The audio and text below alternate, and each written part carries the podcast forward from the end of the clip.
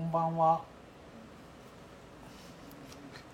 こんばんは。こんばん。ははいはい、えっとリスチュード、えーインスタライブ初のインスタライブ、んえー第2夜目、うんえー昨日に引き続きましてよろしくお願いしよろします。くお願いしますあれちょっとお待ちくださいね。うんこっちでちょっと見れるようにしますんでね。うんあれ？これは、えーあ今はい。続々と皆さうんん参加していただいてますね。ありがとうございます。今日も聞こえてますか？よろしくお願いします。ありがとうございます。す。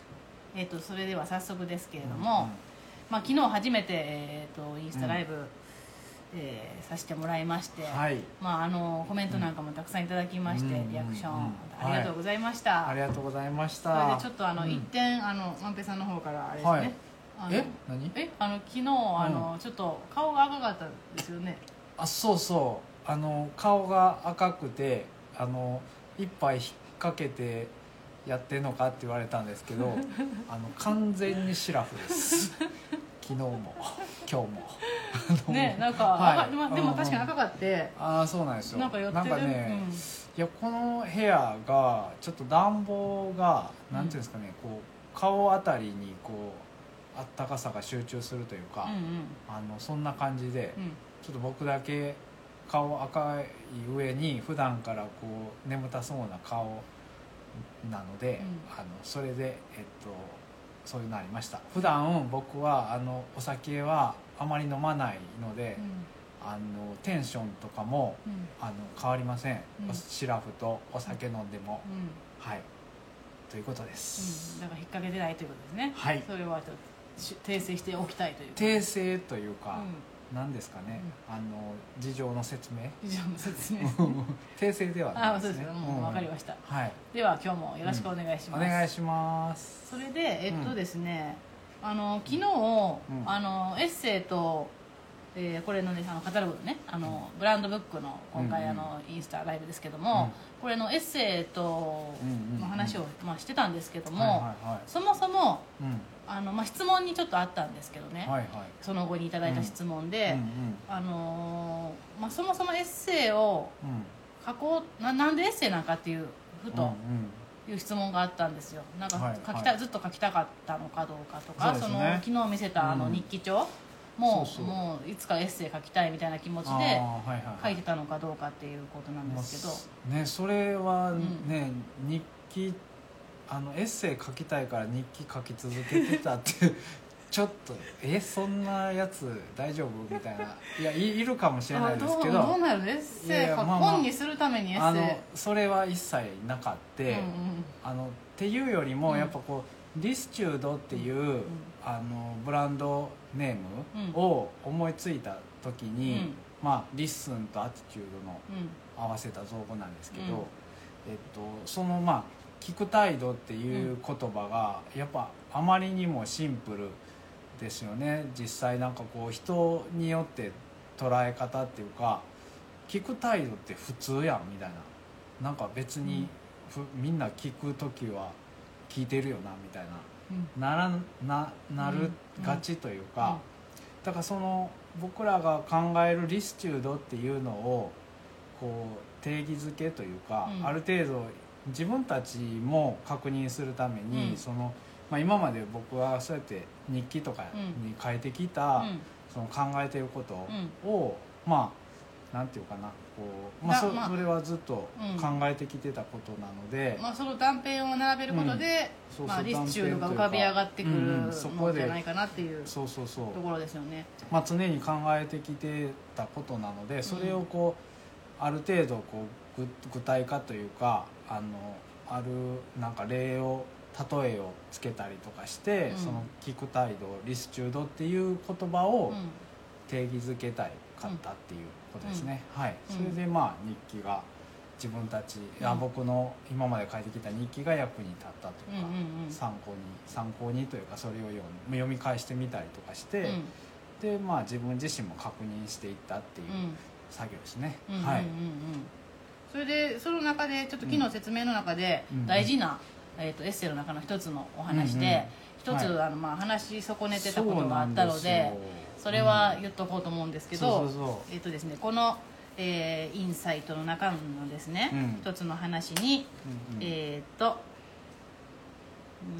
とこれ聞くことの能動性がもたらすものっていうタイトル、うんうんうん。えー長岡教室内アンサンブルっていう、そうそうそう、えー一本の話があります、うんうんうん。それでまあこれについてはちょっと昨日触れ損ねたのでね。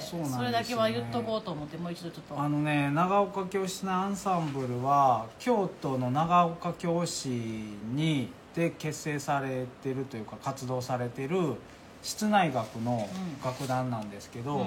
まあえっと弦楽の、まあ、集団、うん。たまにまあ管が入ったりとか、まあ、そういうのをするんですけど、うん。森優子先生っていう、まああのもう結構なお年なんですけどここれ森優子先生が書かれた本なんですけど、まあ、その、まあ、フランスで長く活動されててでえっとまあ東京芸東京芸大音楽学科かなの、まあ、出身なんですけどえっとまあ日本に帰ってきて、えっと、その楽団を始めるんですけど、えっと、指揮者のない、えー楽団なんですよ。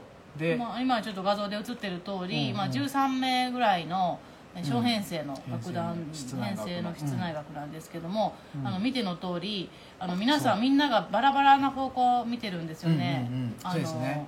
うん。であの普通こうオーケストラの並びってあの前にバうん。バイオリン第一バイオリンとか言って決まってる配置なんですけ大体決まどってますよね。あの、まあ、指揮者の方向いてただこれはすごいバラバラで、あのまそれはやっぱりその場所そのホールとか演奏会場の場所によってその聞こえ方っていうのを作っていくために配置もその都度変えていくしでえっとまあ曲によってやる演目によっても変わってくるしその、まあ、場所とか機会っていうのをその時その時で聞くっていうことをまあなんていうか中心に据えてうん。こう演奏するっていう楽団なんですけど、あ、うん、まあ、それを最初に知ったのはあのあの大森克美さんの、うえっとえーひな形っていうウェブサイトで、うん。えー書かれてたうん。長岡教室のアンサンブルのそのなんていうか紹介というか、あのリポートみたいなうんうん。記事だったんですけど、まあ、そこからなんか、まあ、僕自身がその聞くっていうことに対してすごいやっぱ興味が興味がっていうか自分たちの活動の中心だったのであのそれは聞きに行きたいと思ってで早速聞きに行ったんですよそのコンサートを。でまあそそれでまあやっぱりすごい衝撃でで、まあ、その時の感想とかをこのエッセイに書いてるんですけど、まあ、そこからなんかこう僕たちが思ったのはやっぱりそのややられてること自体がすごいまあ世界的なレベルですごいクオリティでされてる中でやっぱまあ僕たちの世代とかもっと若い世代とかにもなんかこう聞いてもらいたいというかすごいやっぱマニアックなクラシックの中でもマニアックでかつ、まあ、クラシック聴くねあの人のなんていうか平均年齢も高くなっていってる中でこういろんな人に聞いていただきたいというのでここあの、まあ、当時ソニーハウスですけどこのリスチュードのあのスペースでもあの2回ほど公演していただいたりとかしてうんそうです、ね、これが、まあ、うん。あのチラシですけども、はい当時の。あのもうそれそうですね。あの、うん。まあ、いわゆるクラシックの、あのーチラシ、うん。あれもすごく、まあ、デザイン的にもすごく、あのーもうイメージが、うんうん。ザ・クラシックっていうのがあるあるなっていうのがあって。あのねおお姫様みたいな。まあ、皆さん、まあアーシャねドドレスを着たアーシャとか、うんうんまあその、ね。それが並んでる写真のものが多いですけども、ね、うん。あのーもうそれだけであのな中身はすごい新しいことされててもね。もう行かない人もいるんじゃないかなっていうので、うん。あのね。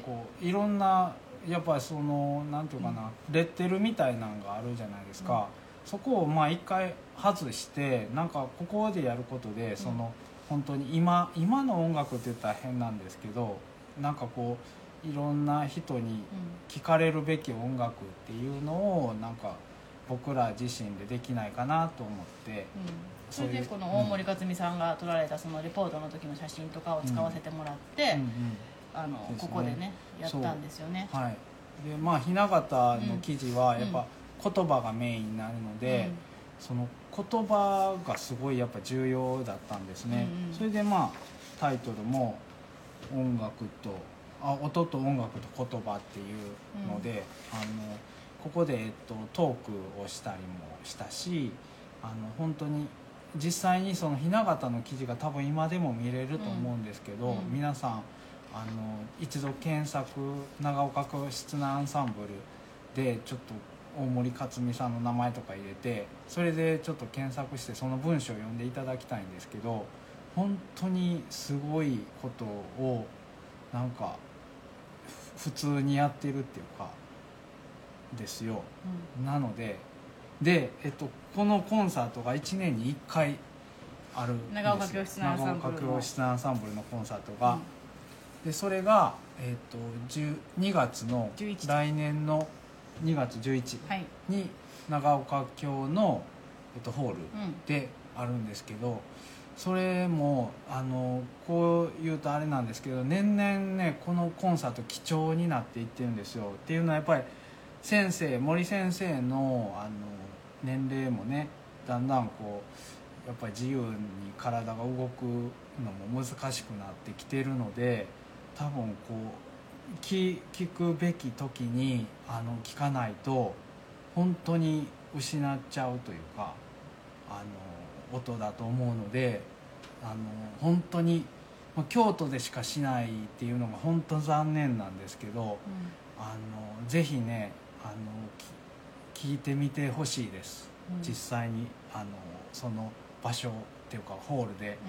作られるあの毎回は、うん。毎年行ってるんですけど、うんうんうん。もう毎回ねあの一音目で涙めっちゃ出るんですよ。そうですね。なんかあのうわーっ理由理て由のない涙ですね勝手にそのそう、頭で考えたり感じる前にうんうん。涙がポロポロ流れてから、うんうんうん。自分でなんでこんな泣いてんのみたいなのを毎年ありますね、うん。そうですね。一音目がちょっとびっくりしますね。そうですね。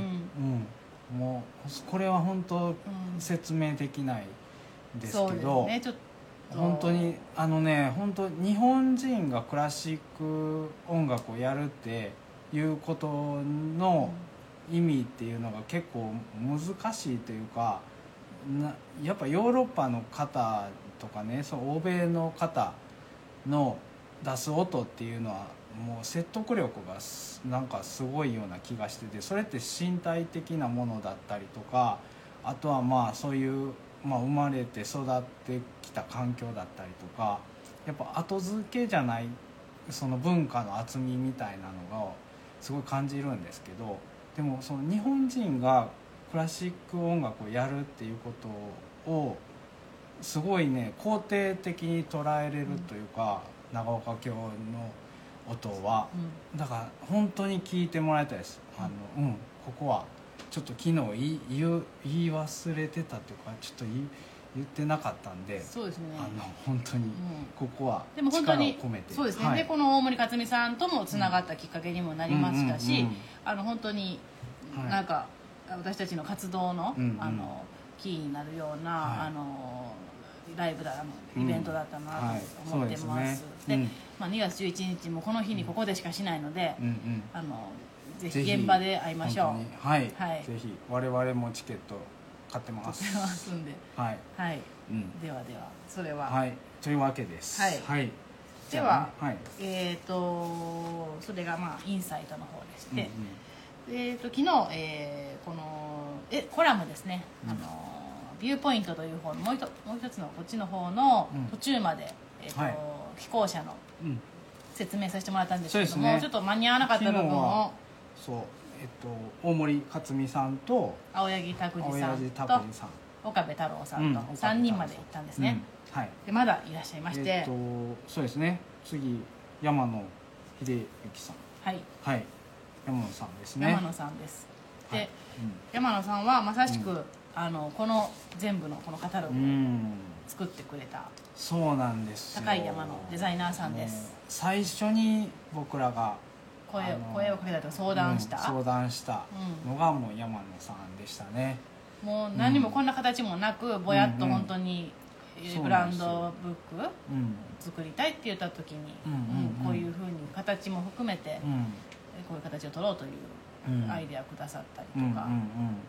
してね、そうですね、もうなんか山野さんとはそんなに長いお付き合いではないんですけどこう、まあ、会う会うのも、まあ、飲み会とかでそういう場で、まあ、山野さん奈良の出身の方でで奈良の,、まあ、あのニューライトポタリーっていう、えー照明の長富さんが紹介してくれたんですけど、まあ、そんな感じで毎回こう奈良で仕事あるたびにあのそういう飲み会で会ってたんですけど、まあ、その時に結構まあ2人でなんかこう話し込むというか、まあ、こんなことしてるとか、まあ、そうそういうのを話しててでまあ山野さんもうちの活動にすごい興味持ってくれてであの事務所にもねスピーカーを自宅と事務所と両自方、活うん。両方入れてくださったりとか、はい、導入していただいたりとかもあって、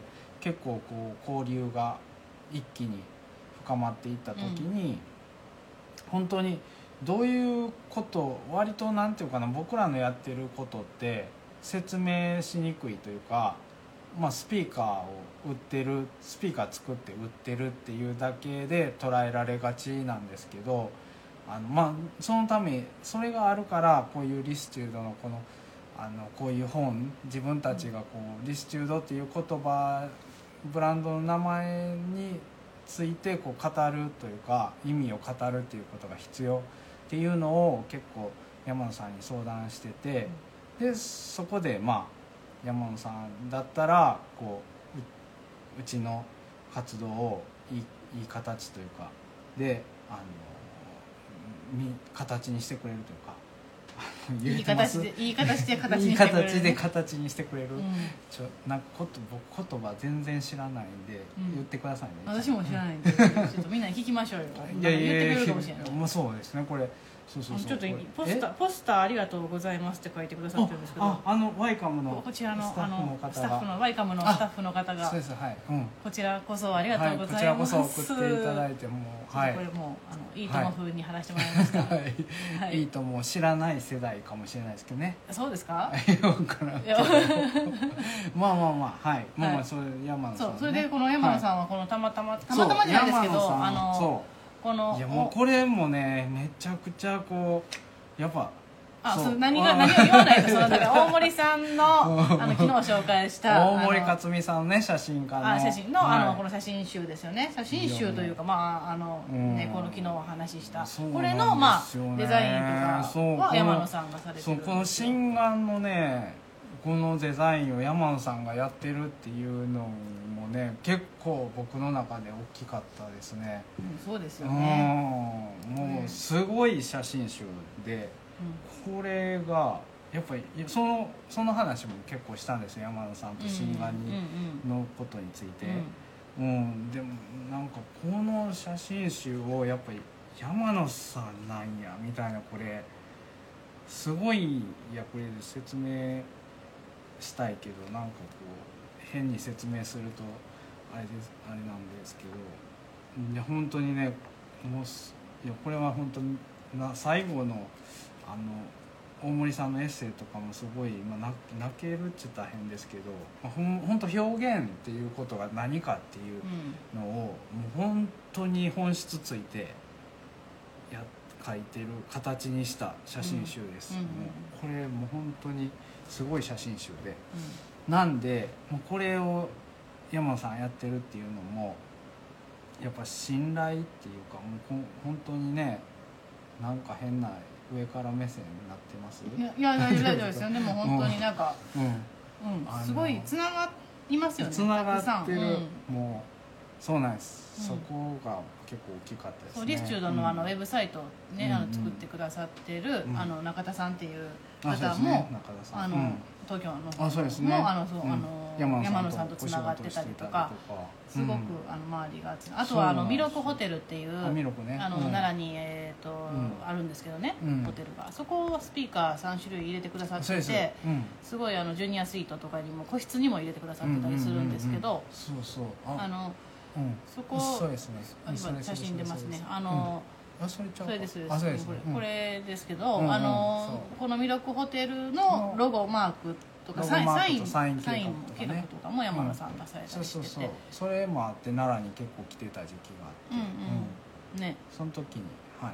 いろいろ交流持ちました、はい。これでここ詳しいデザインについててあと後にそうですね。このだからデザインがデザイねンがもうすごすごくて。面白いですよこれあの、うん。まあ、この色色のあのこのねグラデーションっていうかすごく微妙な色合いのこの重ねたグレーのもうすごい気持ちいいんですけど、うん。やっぱりこれ何より見てほしいのは、うん。あの昨日もちょっと言いましたけど文字組みがすごくて、そう。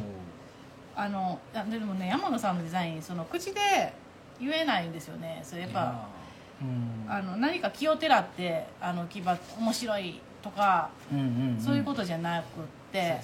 あの変わってるとかびっくりとかじゃないんですね。やっぱ手に取って読んだり触ったりした時にすら、うん。なんか絶妙なね。絶妙な気持ちの良さがあうん。って、美しいなんかその上品さと、あのでもこれはちょっとやっぱり見てもらわないと、うん。なんか感じるもんだなとは思いますね。うんまあうん。このサイズ感とかもうねん。ああとこれちょっとこだわりのポイントがありまして、うんうんこれあの普通こう本があったら、うん。あのーこうこっちそ袖っていうの小口？袖？あのピラピラってなる方は普通外に来ますけどこれこっちは両方とも2冊ともこっちがあのなんて言うんでしょうこの本本の名称。この場所の名称。僕は知らないです。えっとはい。とにかくどっちもこううん。内側から、うんうんえー開く形になってるん内ですね側から開くんですよ。これね一見読みにくそうに思うじゃないですか。だってこれだって裏表紙から始まってるんですどっちも、うんうん、これね実はこう折りたたんだらこうこうやって持ってこう読めるんですよ。意味わかります？これ。内側からこうやって。うん。うん。あのだ縦書きと横書きで分かれてるからです。そうそう。って言って分かります？もう分かると思いますよ、うんうんうんうん。それでまあこうこう直す時もですね、うん。こっちがあのすすっきりするんですね。そうそうそうそうそう。ピラピラっとした方が内側に向くのでなのでこれ変わったあのこういう作りの本なんで、まあ、印刷所さんにも何回も確認されて、これ合ってますよねっていうのが、うんうんうんあの何回も言われました。でもはい。もうそれでいいんですっていうことうん。で、まあこれちょっとここだわりポインそうですトなのでねそうですね。まああ見てほしとはいもうですね写真のやつとかもね、うん。これもやっぱ山野さんね色とかやっぱね。あのそれぞれの写真だけ私たちはあの、ん。私したんですね、うんうんであのそのやっぱりトリミングサイズうんうん。どのそうそうそうそう。どれをどのサイズでこのページに入れるっていうところのうん。絶妙なその余白ディレクションとかね。がうん。すごくうん気持ちよくって、はい。はい。うん。うん。もうねすごいですよ。うん、そのやっぱり余韻というかあのうん余白というか、うんあのまあ、それもまさにリスチュードリスチュードっていうソフトの部分ですけど、うん。あの形とか言葉にできないところが感じられるようなそうですね。本だなってすごい思ってます、そう、うん、うん、そうです。あのまあ山野さんいろんなねデザインの仕事をうんされてる中で、うん。やっぱりあのデザイン好きの方はうん。注目されてる方も多いと思うんですけど、うんうんうんぜひあのこの本の冒険心というかうん。も見ていただきたいですね。静かな冒険心がね、うんうんうん。あるので感じるので、はいものとしてうんね、うん。はいそううん。必見です、はいその山野さんがえっと、エッセイ「愛せれない」というコラムを書いてくださってます。てくださってます、はい。そうですね。で次いきますか、うんはい。うん、次はああ次あ次はあ次はい。渡辺さんです。渡辺隆さん。です、うんうんえっ、辺さん。ねとスティッチインク。ステッチ。ステッチインク代表、で、えー、とあと山形ダンツという山形にある、えー、と絨毯のうん。メーカーね。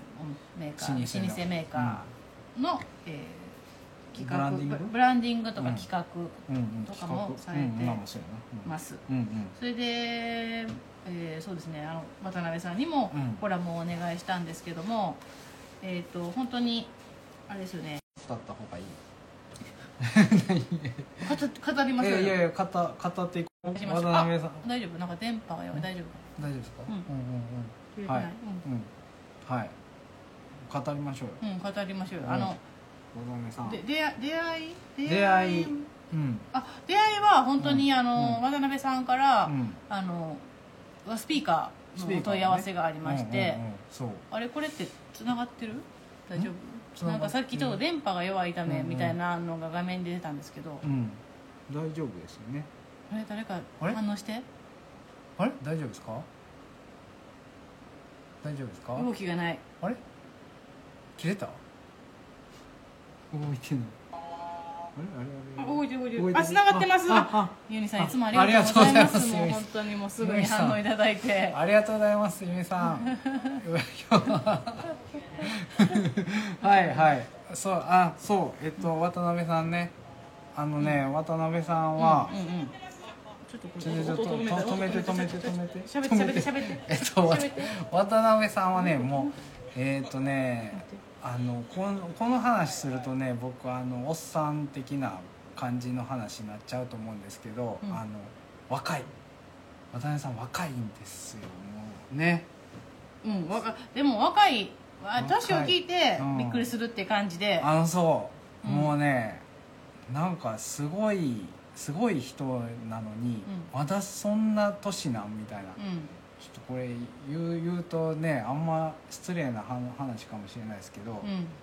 あのいつもね渡辺さんと一緒にいるとね、もうなんでこんな若いのにこんなに仕事とかいろいろできんの？ってびっくりし するんですよ。まあこれがねこれだからちゃんと具体的に言わないとダメなんですけどあのねまずねいろんなことの知識量が違う。もう30歳ぐらいやと思うんですけどあのよくぞいこのたった30年生きただけで僕よりそんなにいっぱい知識あんのっていう いろんなことについて ねですごくあのお話も上手で。お話上手文章も上手やし。で。こんな感じじゃないもんね喋り方が。こんな感じもうなんか知性に溢れてる。もうこう無駄なうん。あのないですすごいんですあれよが言葉が。マジで。うん。まだすあとマジですごいとかないもんね。そういう言い方マしない。ジでやばい。いやそうそういうそういうのもないです。全く。そういうのもない、うん。そういうのもないです、です。うん。はい。あのねだからまあまあど仕事をどれぐらいそのご紹介していいのかちょっと分かんないですけど、まあ、山形ダンツっていうあの絨毯のあの SNS あのインスタとかね、あの見てもらったら分かると思うんですけどあの絨毯の、まあ、絨毯の歴史っていうよりかはやっぱインテリアデザインの歴史とかが、についてのうん。造造形、うん。造造形が深い。うん。深い、あのいろいろ知ってる、うん。うん、からのだからインテリアの歴史としてその絨毯っていうものを語れるですよね。だからあらゆるインテリアの知識がありつつその中で絨毯がどう使われてきたかっていうのを、まあ、語れる人なんで、あのすごいんですけどあのあとね僕ら、まあ、スピーカーも使っていただいてて、うん。あのお宅にねその渡辺さんのお宅にちょっとスピーカー納品させてもらったりもしたんですけど、あのもう超センスいい出てますよ今。え？ああそうこれえ出していいんですか？えダメなんですか？いや分からんけど。も ううん。あのそうなんですよ。これですね、多分これ見てビビってる人いっぱいいると思うんですけど。あのこれまだ本人の中ではまだ未完成でしたもんあそうですね。これはまだまうんだあの引っ越したてって感じでなんですけど、うんうん。あのえここって今なったと思うんですけど、うん。あの本当にねえっともうなんやろな。やっぱもう先を見据えてるからす 未来を見据えることができるからこういうなんかセンスっていうかあの出てくるんですよね。あの もうやっぱ知性なんですよ渡辺さんって。うんうん。なんで笑ってい笑ってない。笑ってすっごい。うんうんあの伝わるか伝なと思っわってないてかなこれ、ん。褒めてるだけになってる、うんなんかあかんねこれ。ううん。ちょっとどんでどうでもしたらいいでもそれ読んでうんそうやな。うん。どうしようかな。どうしたらいいかなまた。そうそう。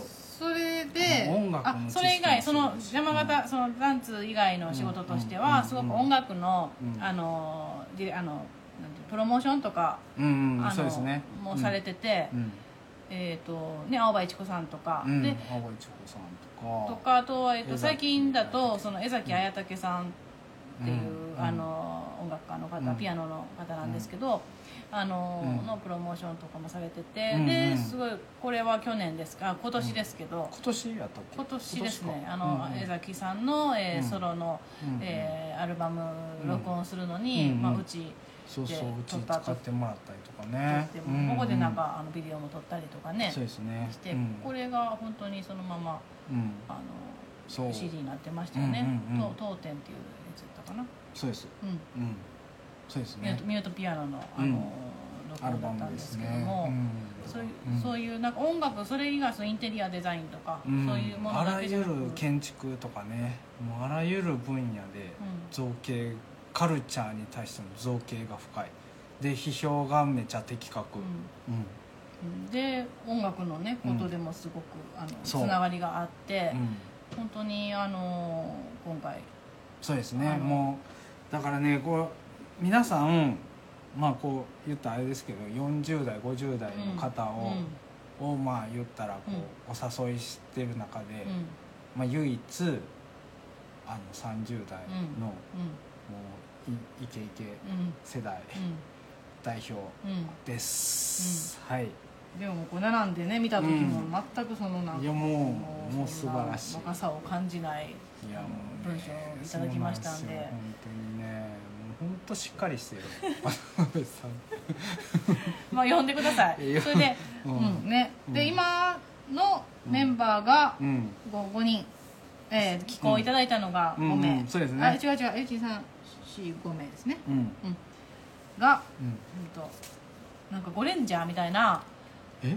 あのなんていうのそれぞれうんのうんうん。ああそうやね。なんていうのん。あのいい仕事がね。いい仕事うんがうんうん。なんかあってはいはいはいはいはい。全員の得得意分野じゃないなんかこうねそいいあのいいいいキャラいいそうそう個性があってなんかねすごいですようんうん。このあの確かに。コラムは確かに。もう見応えめっちゃあるいしいよね、うなんかそのバラエティーあの全員その確かにえっとジャンル？仕事のジャンルだったりやられてることはバラバラなんだけどうんうん。でもすごいあのなんていうのかな共通するうん。あの思いみたいなものも、うんうんうん。内内容もバラバラですけど、うん。あのそういうのはすごい感じるところもあるし、うんうんうん。まあ、それも本当にあの目に見えないところなんとかなんですけど、はい感じられると思いますよこれ。そうです読んだら。ね、いや今いい感じに言ったねゴレンジャうんあそう、ーうん。うん、こう5人やからねちょう5ど人やからね。うん、そうでしょ。確かに。うん。ゴレンジャーやな。女の人いないけどね。でもつそうあの、うん。ゴレンジャーじゃなくて次うんうんあのね、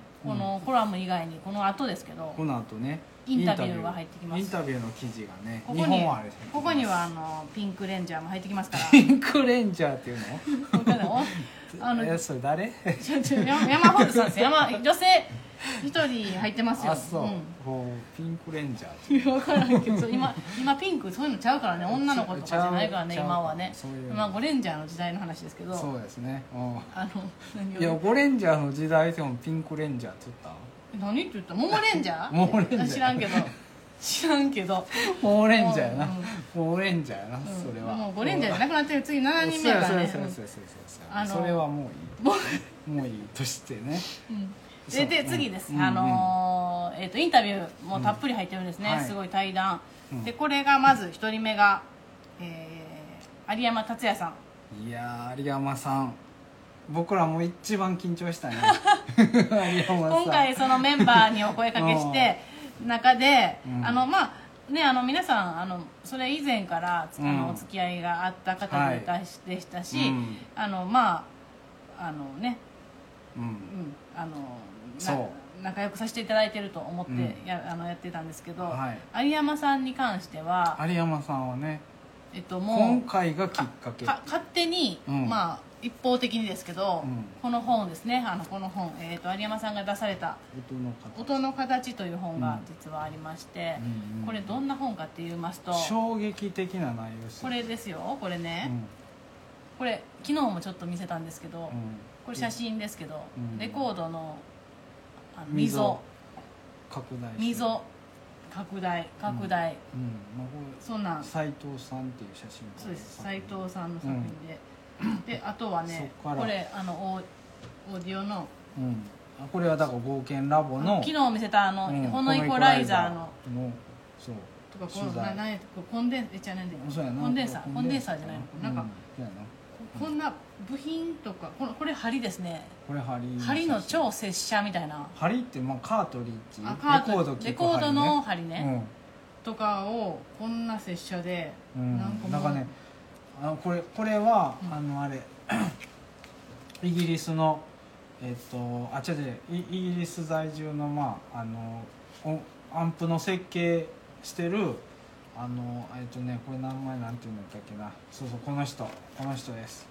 この人えっとね名前顔より名前がいいじえっとねえっとね名前はなんてゃんいう遠いね老眼老眼がすごいね。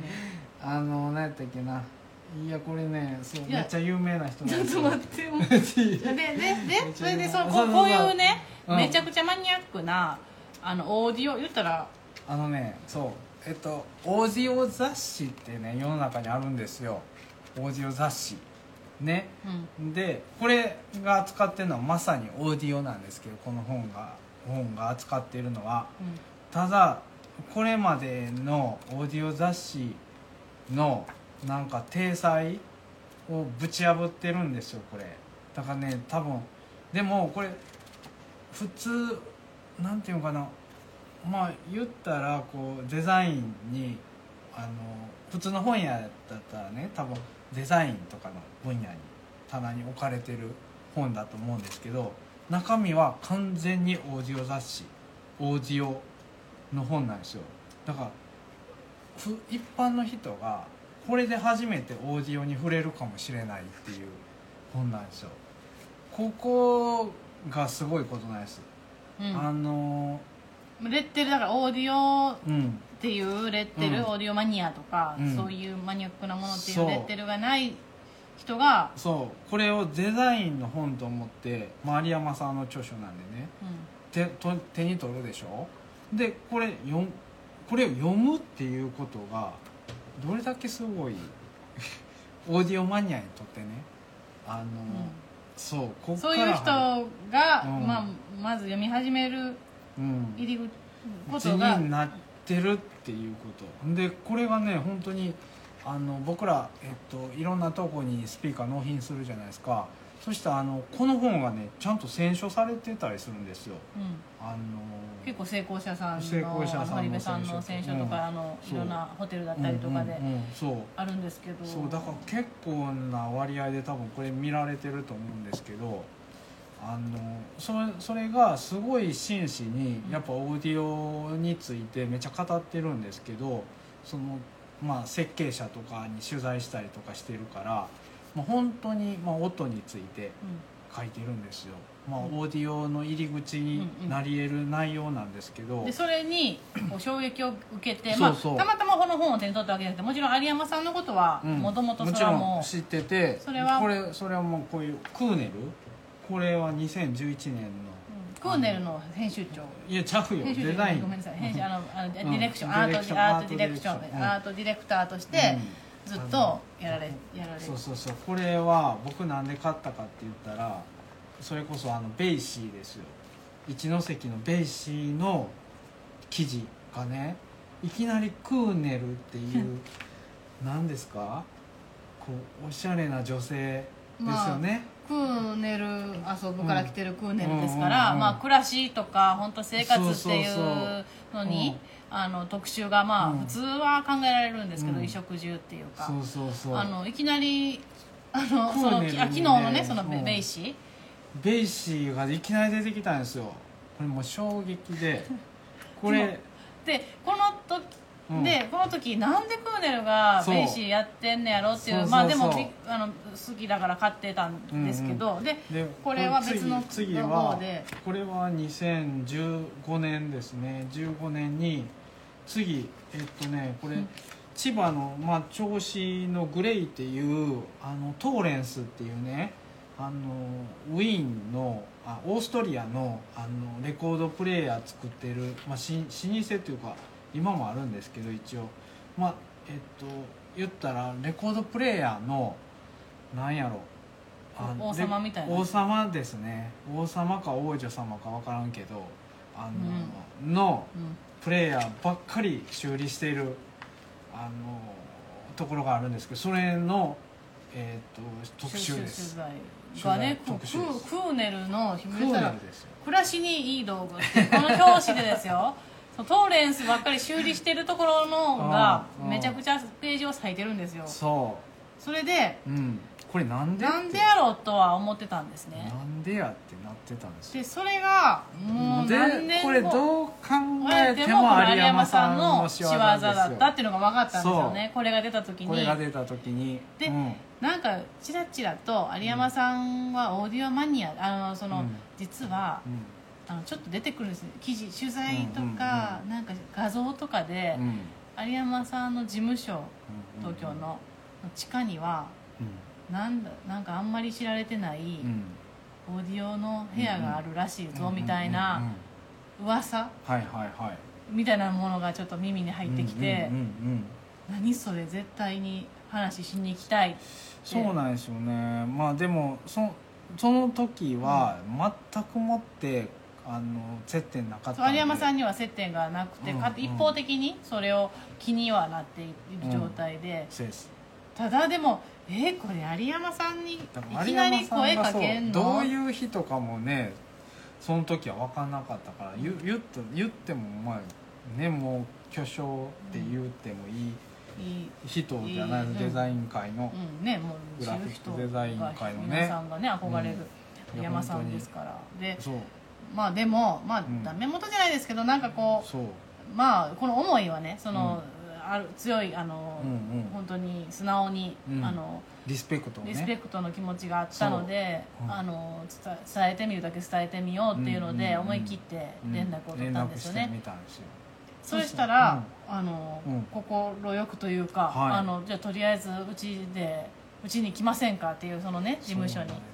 でちょっとその行ってきたんですよね。え。いやそうそうそう。それでまあうん。えっ、と喋ってきたんですよね。うそうインタビューしてきました、うインタビューというか、ん。まあ、インタビューは、まあ、ちょっと硬い感じうんうん。になりつつもあまあまあこのちょっと一応ね1個前のね写真でね、インタビューしてる写真があるんですけど、うん。それはもう事務所の方で、うんうんうん。あの喋ったんですよね。ちょっはいとまだお互いまだ出会っうんう。んあそうなんていうか。それですねあ青の。うんその下あその。下その右うん。あそれか、うんうんまあこれですね。でもこれはなんかあの本当にうん初めて会ってまあまあそうやな。ちょっとうんね。自己紹介のような ちょっとまあだからまだぎこちない話だったんですよ、そうやね、うん。ちょっとまあだから、まあ、この本に対あの持って行ってますけど、あの思いとか伝えたりとかしてっていう時間だったんですね、でちょっと喋ったら、うん。じゃあ行きますかみたいな感じでこの地下ですよ。オフ会が始まりました。はい、うん。この時今生茶飲んでますよね。生茶飲んで。ますよね、うんうん。んでもうあの次のちょっと暗い部屋、さっきのね。さっきちょっとちらっと映りましたけど、うんうん。それが地下地下の部屋ですね。うん、うん。ビールに変わってる。ビールが机の上にいっぱい並んでるように見えるんですけどあの途中ウイスキーとかも出てきて、うん。まあこんなふうに見ての通り、あうん。のレコードがびっしりあるなんですよ暗い、ね本当に。であちょっとスピーカーもあの、うんあるんですけどね。スピーカー見せていいんああかんなのかな？それはあ。でもいやでもディレクターであそう。何かね勝手にやっ分からん、まあいい別に何も、うんうん。あのそうやね。ダメじゃないんじゃないかな。こういうスピーカーでね。うあのアルテックですん、ね、アルテックまあ言ったらすごい巨巨大なあの、まあ巨大なっていうかまあまあそこそこ大きい。うん。いい保音型のスピーカーで、爆音で。そうだから地下なんで、本当に結構もう浴びる感じのバーンって大きい音で。これだからスピーカーからの距離が余裕で3メーターか4メーターぐらい離れて聞いてるんですけど、うん。実際それぐらい離れて聞かないとあの本当やばい、痛いぐらいの。痛い。うんうん。なんか風圧感じる感じやまあ、もんこう。風圧まではいかへんでもなんか音のやっぱ圧がボンとこうすごい。くる感じのね。うん。やっぱ何がすごかったって人のね声の実在感あ実在感のあとなんかその感情の込め方っていうかがすごかってあのそれがねもうそこだけがでもそれこそ本当にあのうん。昨日のベイシーの話じゃないけど、うん。あのいい悪い音がいいか悪いかとかじゃなくって、まあまあまあそうやな。ベイシーと比べたらうんやっぱコクだけど、コクや。いやそのそのいやあのなあの何でもかな有山さんが聞きたい聞き方っていうのはもうありありありあり？有山さん？あいやいやいやいや有山さんが聞きたいうん。その聞き方？だから結構すごい表現されてた。だからもうほんまオーィディオオフ会って、うん。もう恥ずかしいぐらい音そ聞いたら、その人のなんか分かっちそゃうんですよ。の人のなんかほ本当の姿じゃないけど、うん。ほんまに何ほんまはが好きか何が好きなんかみたいなのともうなんかか丸裸になるね。そうだから、まあ、結構料理とかもね、そうだと思うんですけどあの見えちゃうっていうかね、うん。素の。あとねちょっとそのえこの話していえいどの話？え大丈夫？どの何かわからないいやいやあのねや山野さんもね一緒に行ったんですよ、あはい山野さん。大先輩。山野さんね。大先輩ですよグラフィックデザインのね、うんで山野さんがあのクールな山野さんが、あの有山さんの音聞いて泣いてた。えー、何の曲やったっけ？あれ何のえでもその歌謡曲っていうかねあの、聞かれるのが本当にそういう情感たっぷりの、うんうんうん。もうなんかねソウルとかソソウルじゃないな。日本の歌謡曲なんですよ。日本のそうやね。昔の結構、うん。えっと千秋直美とか。えそんなんやったっけ？千秋直美。僕なんか日本の歌謡曲ユーミンあんまユーミンもあユーミンとかとか。あんま知らへんから、うん。ちょっとあの名前あんま出てこないんですけど、うん。でもめちゃまあ普段僕聞かない僕でもなんかやっぱジーンとくるうん。おあの説得力があった、うん。うん。で山野さんは泣いてた、うん。でも、うん。そうでそれ見て僕は笑ってた。っていうなんかすごいねたった一日の出来事だったんですけど、はい。すごいんうん。なんかもうあの情景がこのね、うんうん。時の時間の、ん。で結構な時間でしたよねた結構な時間やった。この時編集のそのうん。ムネスムの多田さんも一緒にねうん。あのあそうそう多田さんと山野さんと、ううん。ん。みんなで行ったうんうん。んですよ、うん。永井さんと、うん。うん。そう。もう楽しかったね。もう飲みまくってたね僕はあんま飲まれへんかったけど、うん。あの山野さんは飲みまくってた。うん。うん。いやでもうん。でそその時のですね、うん。あのことインタビューうんとか対談のことがうん。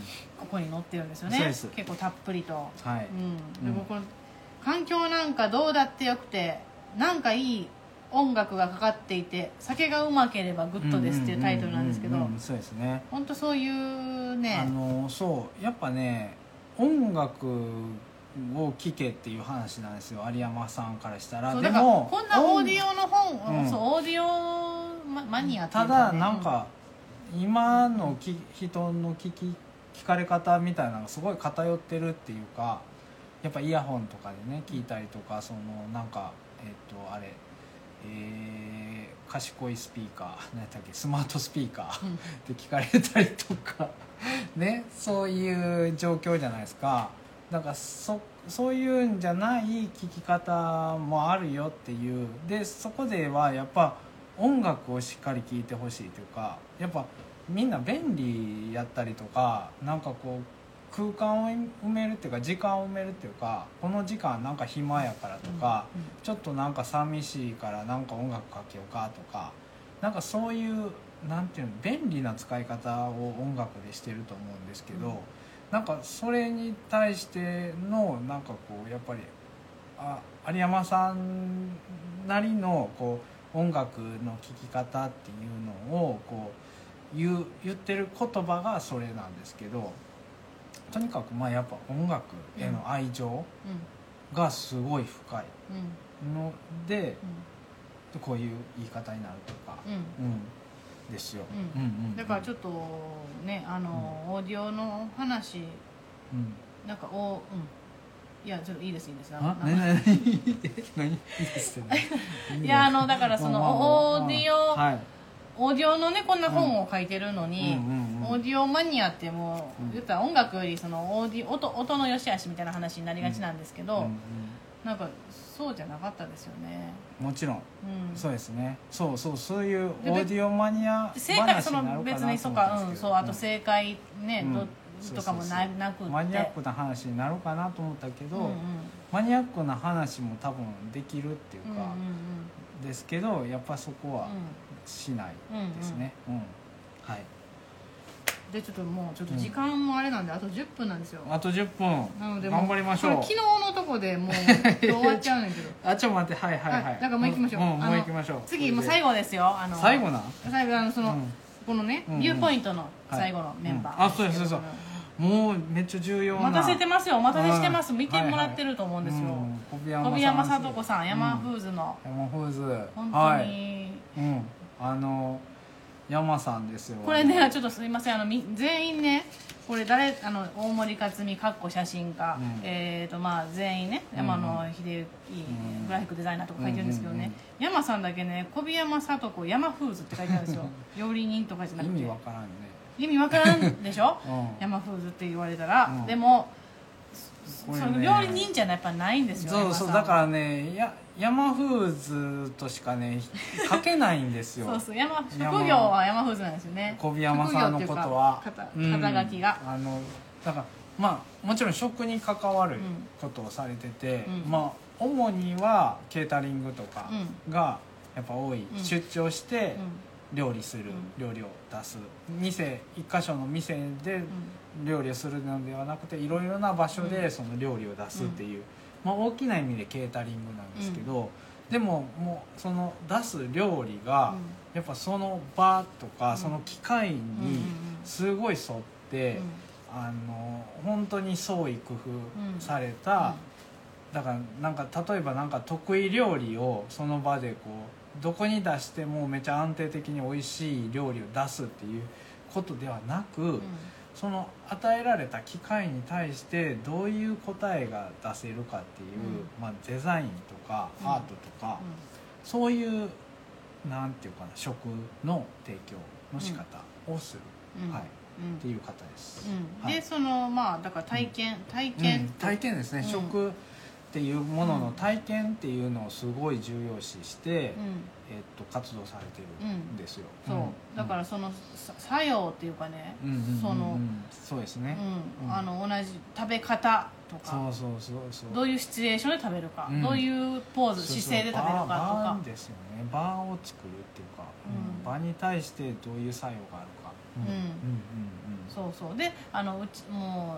うリスチュードマソニーハウス時代からですね、もう幾度となく、うんうんもう家宴はうん。食と音の音楽のイベントを開催してきましたけど、うんうんうん。もう山山左に映ってるのが山フーズさんですけど、うんうんうん。あのもう何度も料理出してくださって。ね。うちも、うん、いろいろ一緒にやりました。そうですね。この時もだから本当にただ料理じゃなくって、うん。今のはあのあ絵を描くように、あの音楽に合わせて音楽林正樹さん、うん。えーがピアノを弾いてる横でですね、あの本当にパレットにこう絵を描くように、その場で即興でこういうふうにあの、まあ、ソースなんですけどね、うんこれうん。いろんな色のこうめめちゃくちゃ綺麗なものが最後出来上がって、それで最後みんなでそれをこうパテのよううん。パテみたいにこうすくってうん。食べるっていうね,、でちゃんとしっかり美味しくて。そう。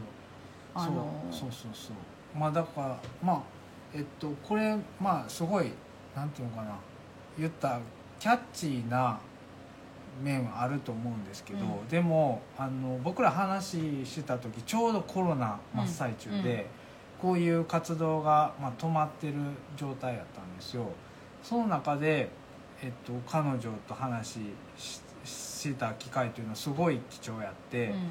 そのそういうなんていうかなお外に出られない分食っていうものとの関わり方をすごい模索してて、レシピを作ってるっていう話してたよね、うんうん。うんあのね小吹きあ言う言っていいのかなこれ一応まあもうまあまあまあ。公表されてるか。公あわからんけど。表されてるかも、うん、うん、まあまあまあ、ま毎日例えば同じレシピを、うん。すごく簡単なレシピですけど、うんうん。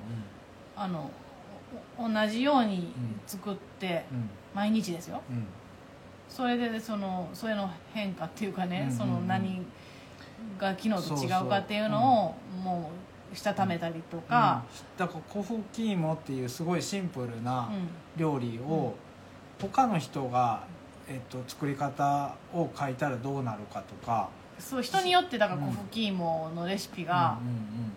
違う。うん。そう。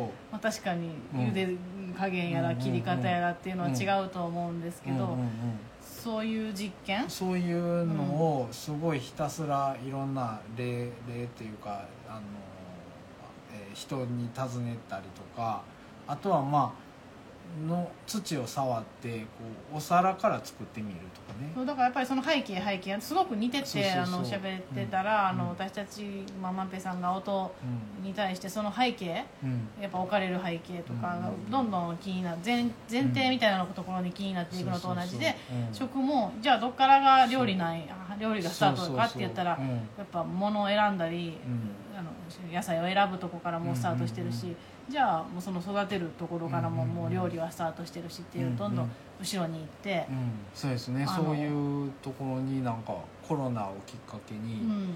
多分い行き始めてたと思うんですけど、でそんな中その取材に、ねあの、うん。山下さんのところには、うん。あの東京のあのご自身のアトリエキッチンなんですけども、うんうん。広いところでお話をこういうふうにお話しさせてもらったんですね。そうですね、だからなんかその多分、まあ、僕らもそうコロナでいろいろまあ地層っていうイベントが始まったりとかししましたけどなんかやっぱ食に関わる人たちはかなり大きなことだったと、まあ、食に関わるだけじゃない音楽の方たちもそうだと思うんですけどもその中でまあそのなんていうか仕事の別のアウトプットっていうのをすごい模索してたちょうどその時期でなんかそそのことがすごいここに多分ね貴重なあの文章だと思うインタビューになったと思うんですけどあのそれが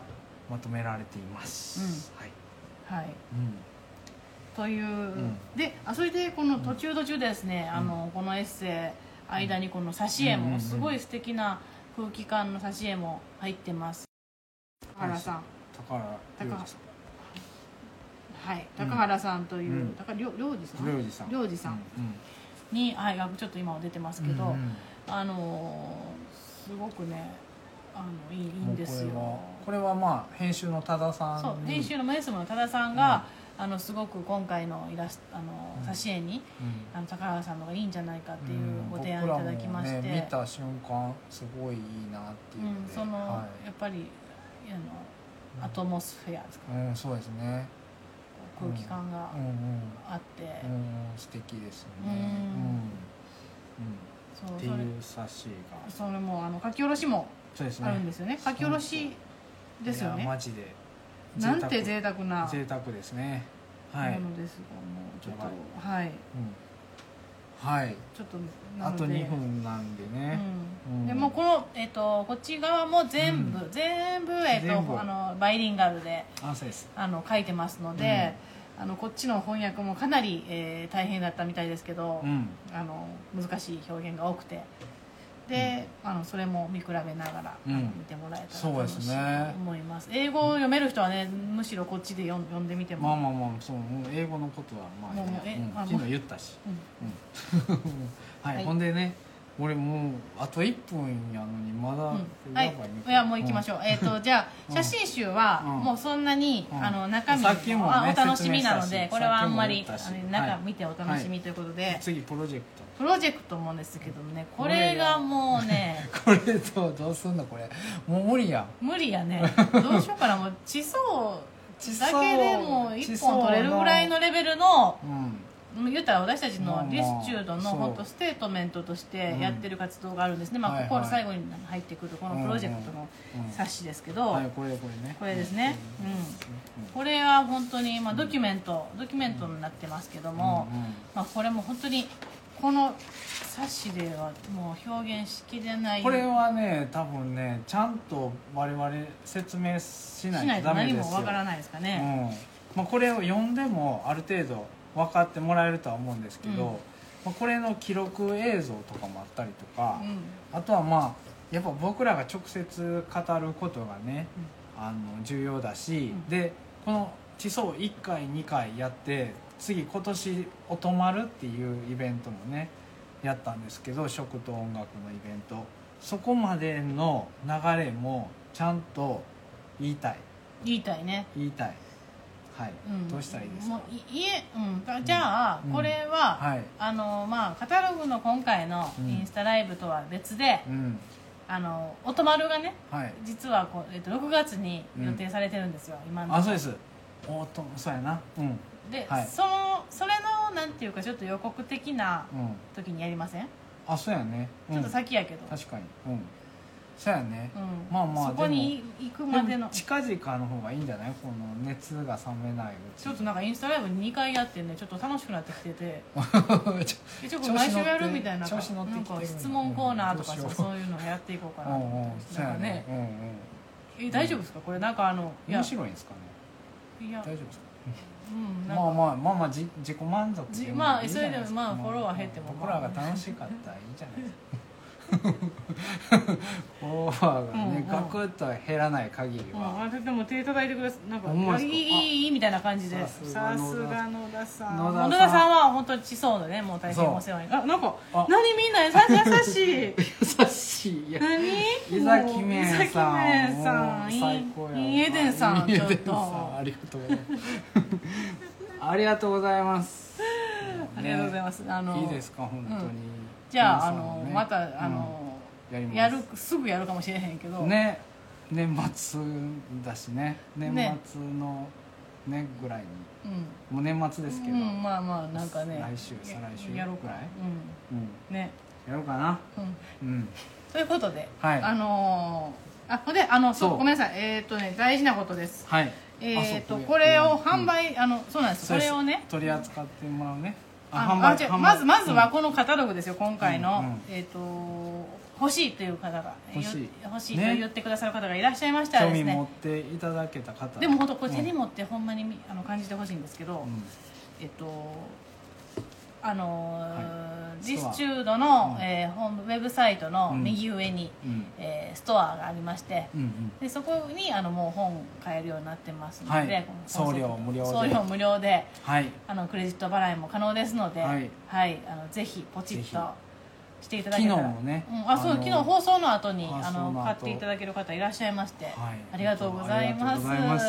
はいでえっとまあ、そういう、うん。あの個人的に買われる方とは別にですね、うん。あの書店さんやあの、うん。もしくはまあどこでもいいんですけど書店じゃなくても、はい。ショップお持ちの方なんかで、えっと、扱っていただける？扱ってもいいよっていう、方がいらっしゃいましたらはい、あのご連絡いただけましたら、ね。またその条条件というかねなんかうん取り扱いの,、あはい。あの我々できたら手で持っていきたいです。本当そう,、はい。そうですねあの。でこういろいろご説明も直接したいです、うんはい。お礼とね。はい。はい。なのでもしそういう方がいらっしゃったら、メールでもはい。お気軽にメッセージでもいただけたら嬉しいです、嬉しいです。でもすでにあはい。の、扱っていただいている店舗さんがありまして、うん。えーとまあえー山梨のサンデーズフードさん、うん。うんえー滋賀県の野田ショップさん。うん。で奈良の、えー、とくるみの木さん、うん。えー、とコココーヒーさん、えファングルさん、あ奈奈良の奈良でままとめました。あ奈良の、はいうん。えーコココーヒーさん、えー うん。奈良のファングルさん、うん。今今のところ今この5店舗で、えー、と購入することもできますので、はい、よければうん。見てください、手に取ってみてください。はい。はい。ということであの、うん。ちょっとこれでねあの最後いいですか？ここのカタログですけど、まあ、この時もそうだったんですけど青い時も、青い時。青い時もそうだったんですけど、はい。あのこうねベッドサイドにねこう置いてほしいんですベッベッドベッド寝る寝ながらね、うん。寝ながら。寝ながらですよ寝ながら。夜な夜な。よ夜な夜なじゃない。寝る前でもいいです。寝る前。寝る前。これ半分折れますからいいサイズですからねこれこれ1日1本でもいいですよ。いい1話1話ね。ゆっくりね。ゆっくり噛みこ締めて。そう。それで、はいそういう本なんですよ。なんていうのか別にこれ。そうそう噛み締めるっていうかこう耳を澄ますっていう感じかな、うん閉めますそれで。はい、う。んはいはいはい。そうよねこうですん。目ではい聞くみたいなね。目で聞くって感じですかね。どうなんですか。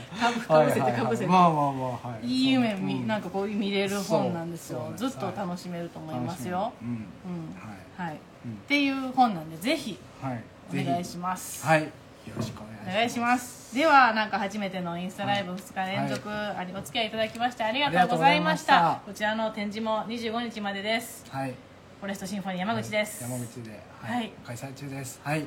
ではでは、はい。また近いうちにはいお会いしましょう、はい。おやすみなさい